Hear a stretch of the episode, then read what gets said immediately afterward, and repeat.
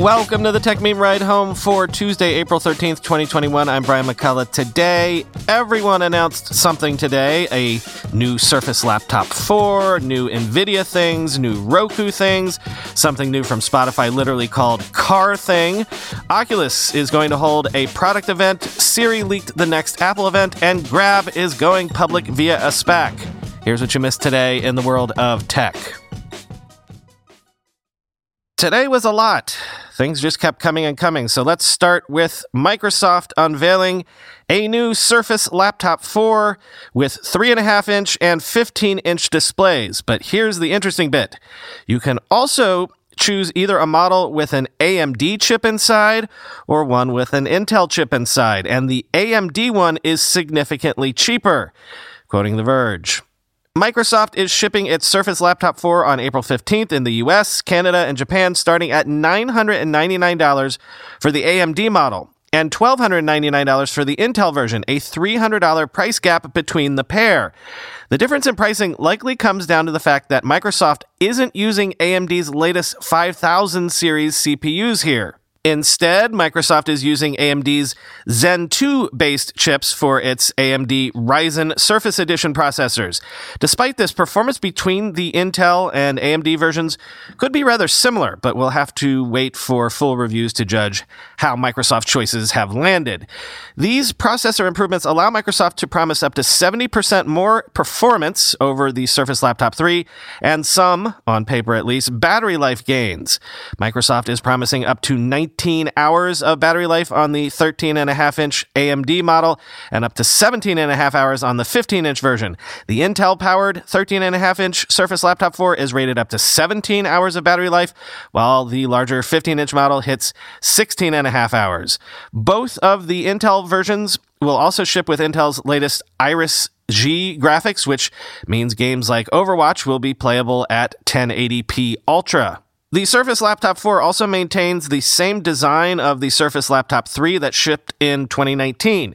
You'll be able to pick between the classic platinum Surface style and a new ice blue color on the 13 and a half inch models, both of which are Alcantara fabric. Matte black and sandstone are also available in metal options for the 13.5 inch models, while the 15 inch versions are strictly platinum and matte black in metal and no Alcantara fabric. Microsoft hasn't really updated the rest of the Surface Laptop 4, though. There's a single USB C port, one USB A port, a headphone jack, and Microsoft's Surface Connect port for charging. There's still no Thunderbolt support, and the M2 NVMe SSD is still removable from a slot at the rear of the device, end quote.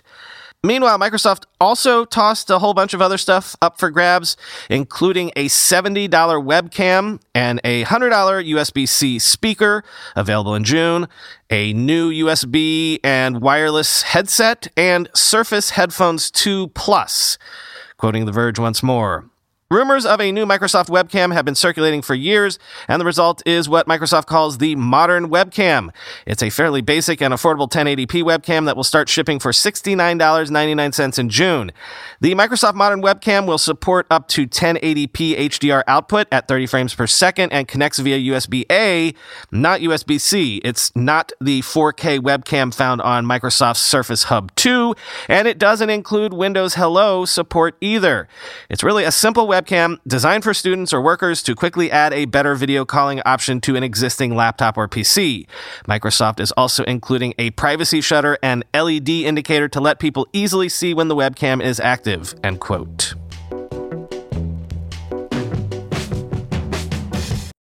We now know that Apple will be holding an event next week, a week from today, Tuesday, April 20th, because Siri told us so. Basically, Siri leaked it quoting MacRumors. Upon being asked when is the next Apple event, Siri is currently responding with the special event is on Tuesday, April 20th at Apple Park in Cupertino, California.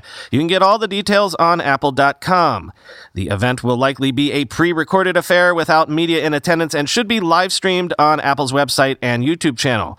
Siri is not providing the information in all instances and will in some cases simply refer you to Apple's website for information on events, but multiple Mac Rumors editors and readers have seen the pre information across Apple devices, including iPhone, iPad, Mac, and HomePod, end quote. So I guess we should expect the invites from Apple to hit our inboxes any minute now. What can we expect from the event?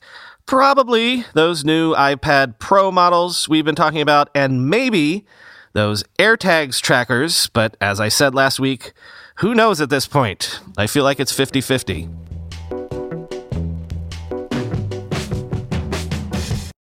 Next week is going to be busy because for the first time ever, Facebook is going to hold an event that they're calling the Oculus Gaming Showcase, a virtual event focused exclusively on VR games. It's going to be the day after the Apple event, Wednesday of next week, and we'll all be able to watch it streamed on Facebook, YouTube, and Twitch quoting Upload VR. The event will stream at 3 p.m. Pacific time on April 21st. Facebook teased reveals from Cloudhead Games, Ready at Dawn, and ILM X Lab with news related to Pistol Whip, Lone Echo 2, and Star Wars Tales from the Galaxy's Edge. Facebook noted in a blog post it will feature, quote, never before seen footage from some unreleased games and a few surprises in store, end quote. Facebook has been building a lot of momentum for its Oculus Quest 2 standalone system, with Facebook executives calling it the first mainstream VR headset. One in four headsets in use on Valve's Steam platform is an Oculus Quest 2, while an untold number are in active use in standalone mode. Meanwhile, dozens of developers have crossed into earning millions in revenue solely from the Quest platform, and Facebook recently opened up the App Lab distribution platform so people can distribute content to Quest owners without full store approval and without the need to use a PC for sideloading. Rift S, meanwhile, is essentially at the end of its life as Facebook has stopped restocking the device. Of the announced games, we'll be curious to see what Facebook has to share about Lone Echo 2. That's the sequel to the excellent 2017 game that we've been waiting to hit Facebook's PC VR headset for some time now, end quote.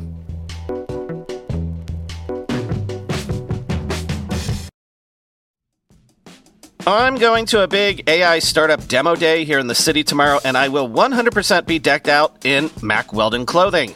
Why? Well, Mack Weldon makes timeless apparel with modern performance fabrics for guys who want to look and feel sharp without sacrificing comfort. Mack Weldon clothes are designed to fit your style and the demands of modern life. They look like regular clothes, but feel like the latest in modern comfort. They're the go to choice for guys who want to look great without even trying. Breathable underwear that keeps you cool, dry, and comfy all day. That's their AirKnit underwear. Crazy, comfortable, but elevated sweatpants, the Ace collection. An upgraded classic polo with antimicrobial silver threads, the Silver Peak polo. That's my personal fave.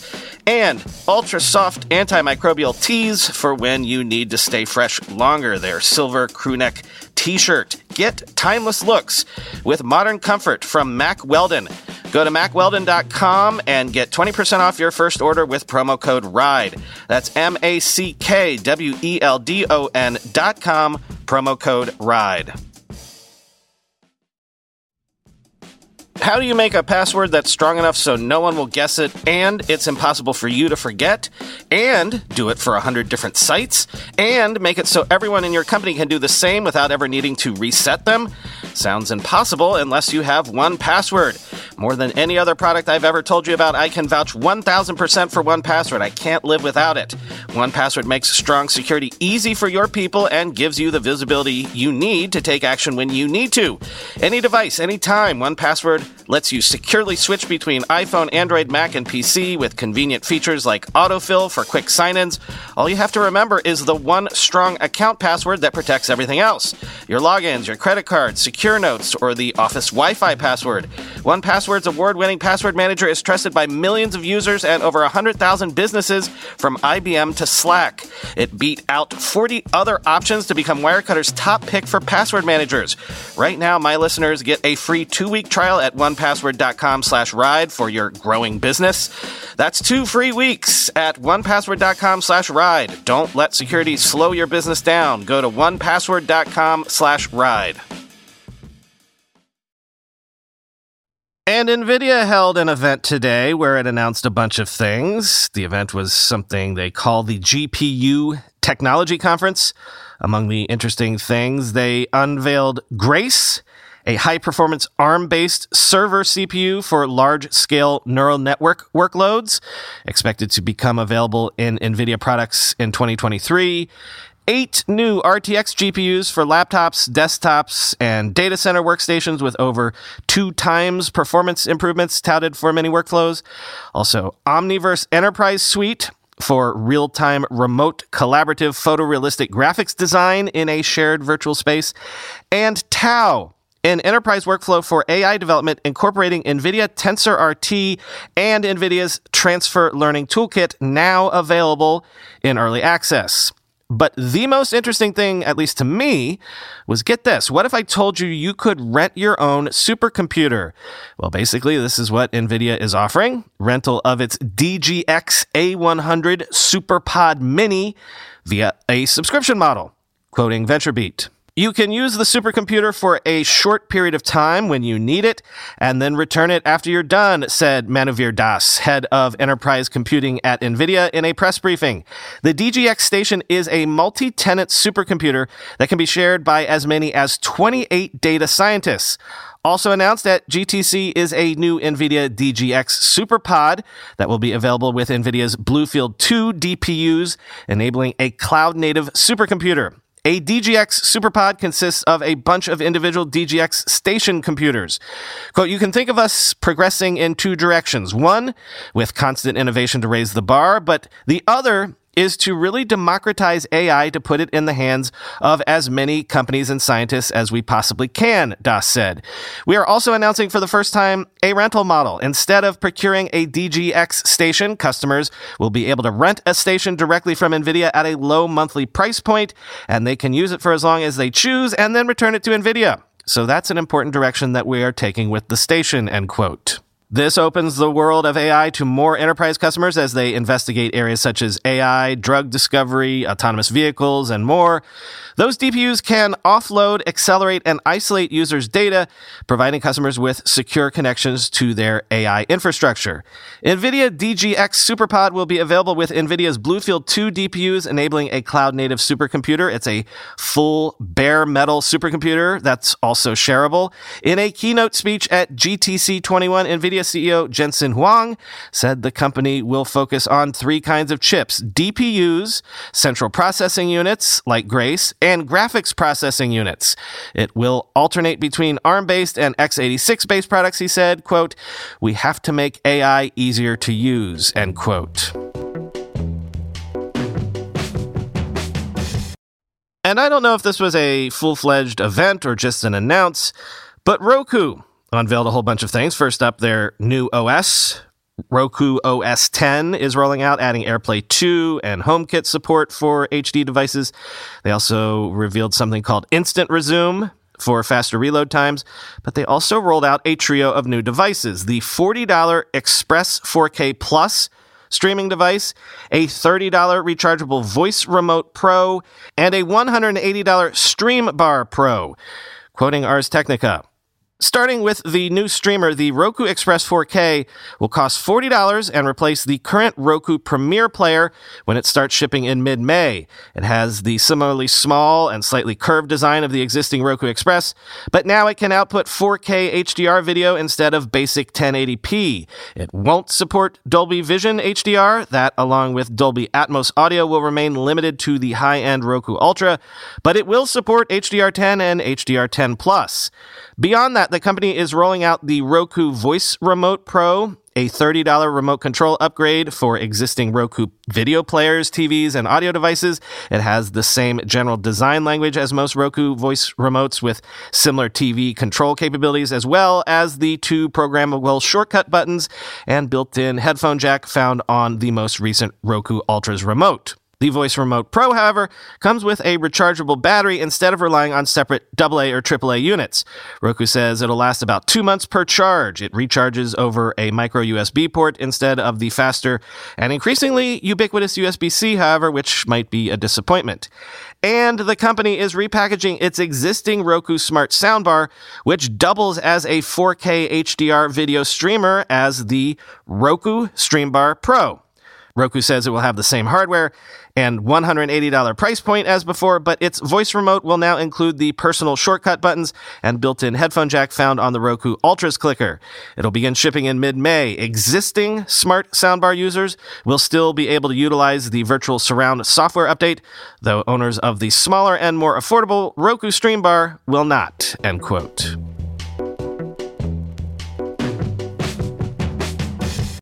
And hey, why not? Everybody else was announcing something today, so Spotify matched my mood by announcing a thing for your car that they are literally calling Car Thing. It's a Spotify only voice controlled gadget, and it's free for select US users. That's right, they're giving away hardware. Quoting The Verge. Car Thing is only being released as a limited product launch, so you can't buy one outright. Instead, you can sign up for the waitlist and hope Spotify reaches out. It's only available for US customers, and you have to subscribe to Spotify Premium to qualify. Another thing to know if you're choosing to try Car Thing, the device is free, but you have to pay for shipping.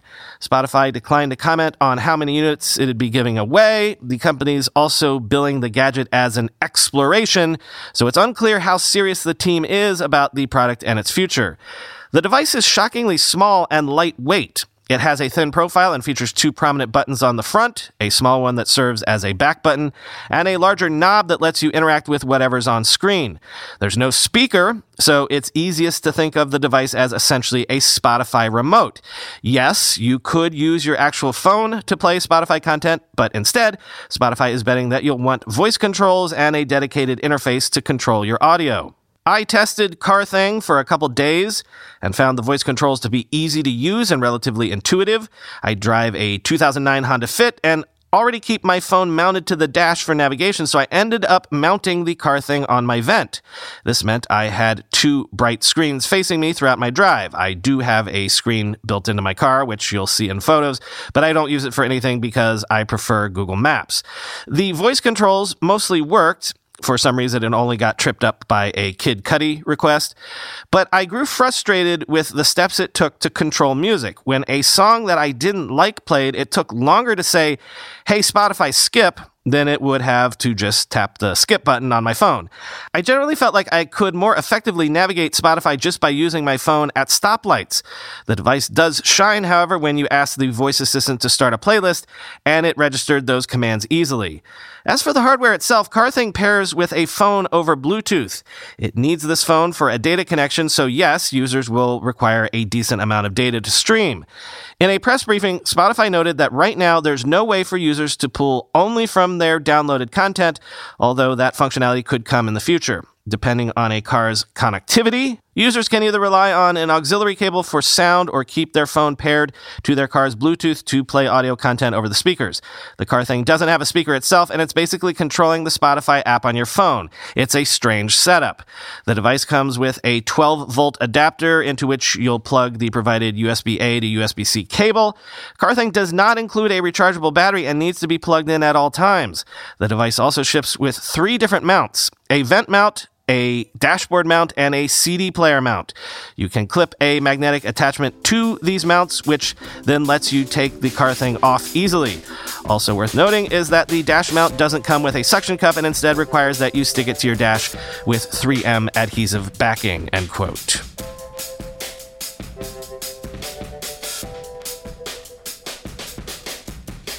So much got announced today that I really didn't have room to tell you about any non product and non event related things. Like, for example, Grab is going public on the NASDAQ via a SPAC, raising more than $4 billion at around a $39.6 billion valuation, a deal which makes it the first Southeast Asian tech unicorn to go public via SPAC. And researchers have found new vulnerabilities called NameWreck in the TCP IP stack that impacts hundreds of millions of servers, smart devices, and industrial equipment. And despite the fact that researchers reported the issues to their respective developers, only three of the four vulnerable stacks have released patches thus far. Super. Talk to you tomorrow.